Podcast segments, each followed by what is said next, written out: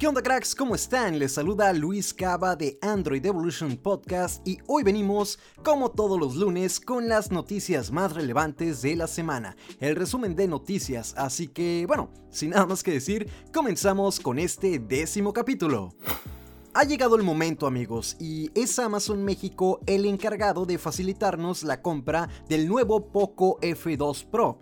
Sí, ese enigmático dispositivo que vimos por primera vez en el 2018 se actualiza a su versión F2 Pro y podemos adquirirlo por un precio de 15.999 pesos mexicanos, por un momento solo por Amazon, es decir, no hablamos precisamente que de forma oficial Xiaomi haya traído este dispositivo a México, es por eso que la garantía aplicable es solo la de 30 días después de la compra en Amazon, después de este periodo la garantía se tendría que aplicar directamente con Xiaomi, pero en caso de que Xiaomi no respondiera, Amazon podría jugar el papel de intermediario aún pasados estos 30 días para la devolución. Por el momento tendremos que esperar a que este equipo llegue de manera oficial por parte de Xiaomi para ver si el precio es similar al que encontramos en Amazon. Por mencionarte algunas specs de este equipo, nos encontramos con un procesador Snapdragon 865, vendría en versiones de 6 y 8 GB de RAM, pero la versión que encontramos en Amazon solo es la de 6 GB de RAM y 128 de memoria interna.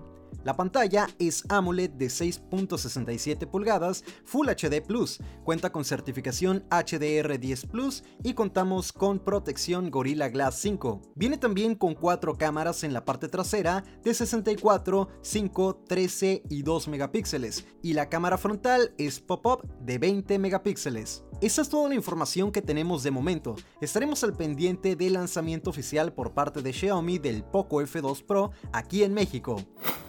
Hace unos días fue lanzado Android 11 en su versión beta, después de que se cambiara la fecha de lanzamiento debido a la situación actual que enfrenta el mundo, el día de hoy te traemos algunas de las novedades que conocemos de esa nueva versión. Comenzando antes que nada con la compatibilidad, ya que si quieres ser de los primeros en probar esta nueva versión, necesitas tener un Google Pixel 2, 3, 3A o un Pixel 4.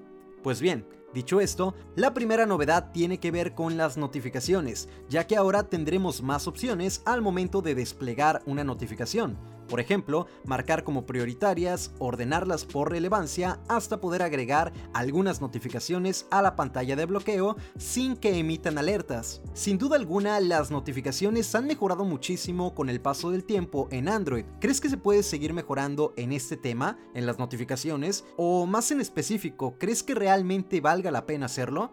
Platica conmigo sobre esto en mis redes sociales, arroba luiscaba97 en Instagram y Twitter. Las conversaciones de las aplicaciones de mensajería también reciben una actualización, ya que ahora podremos utilizar burbujas de chat como las de Messenger en las aplicaciones que queramos. Esto lo conseguiremos desde la misma barra de notificaciones de una manera muy sencilla y te ayudaría a no tener que abrir la aplicación para poder responder un mensaje. El teclado también se actualiza con la función de respuestas contextuales, un ejemplo bastante claro es Gmail. Esto ya está disponible, ya que al momento de responder un correo te brinda algunas respuestas rápidas, obviamente relacionadas con el texto del mensaje. Esa función, en la versión Android 11, incluye también emojis, la verdad es que sí vimos algunas mejoras significativas en esta actualización. Claro que la versión beta no está 100% optimizada a día de hoy. Será cuestión de esperar a que salga la versión oficial y ver cómo se van distribuyendo las actualizaciones con los diferentes fabricantes.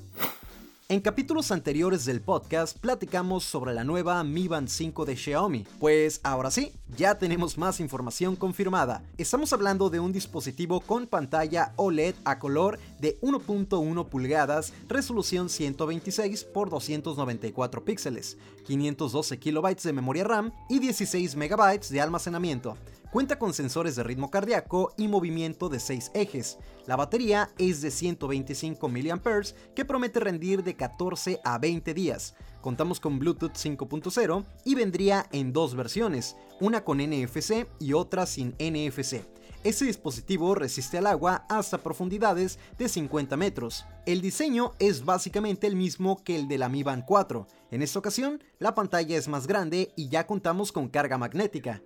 En cuanto a las funciones, se suman el seguimiento del sueño y de ritmo cardíaco continuo para todo el día. Monitoreo del estrés, así como ejercicios de respiración.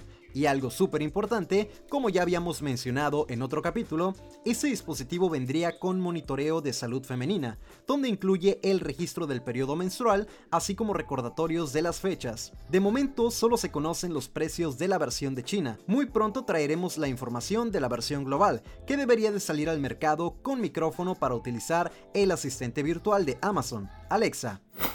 Después de dos años del último lanzamiento de HTC, anuncian una nueva presentación para este 16 de junio. Todo apunta a que conoceremos al HTC Desire 20 Pro, un equipo gama media alta que vendría con procesador Snapdragon 660 o 665, 6 GB de RAM y Android 10. También se ha filtrado información de la pantalla que vendría con 6.65 pulgadas y sería resolución Full HD Plus. Es todo lo que conocemos de momento, pero la fecha de la presentación es mañana, así que bien atentos. Segurísimo la próxima semana en el podcast platicaremos sobre esto. Pero si quieres enterarte mucho antes, recuerda que nos puedes seguir en Instagram y en Twitter como arroba luiscaba97 y en Facebook y el canal de YouTube como Android Evolution.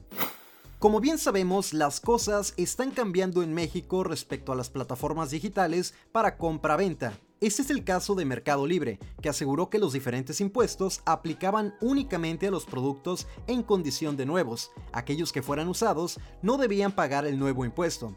Pues resulta que muchos vendedores vieron reflejados descuentos y retenciones en sus ingresos por esos impuestos que según no se les cobraría. Lo importante de esta noticia es que Mercado Libre ya se encuentra haciendo devoluciones a los usuarios afectados y comentan que esto se debió a fallas técnicas. Ese es un tema complicado, es decir, todo el tema de impuestos en estas plataformas, como Mercado Libre y Amazon. Es por eso que me gustaría traer al podcast a un experto en la materia para que pudiera platicarnos la situación actual y algunos consejos y recomendaciones para hacer las cosas correctamente en caso de comercializar algún producto en estas plataformas. ¿Se te hace una buena idea dedicar un podcast a este tema con un experto?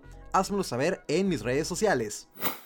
Y bien amigos, con esto terminamos las noticias de la semana. Espero que les hayan gustado. Ya saben que pues me pueden contactar por mis redes sociales, arroba luiscaba97 en Twitter y en Instagram y en Facebook, tanto la página de Face como el grupo de Face y el canal de YouTube como Android Evolution. Por allá mándame un mensaje y en breve te respondo y podremos estar platicando de los temas que mencionamos el día de hoy y muchos más. Así que pues nada, dicho esto, me despido, cuídense mucho, nos escuchamos en la próxima evolución. Chao.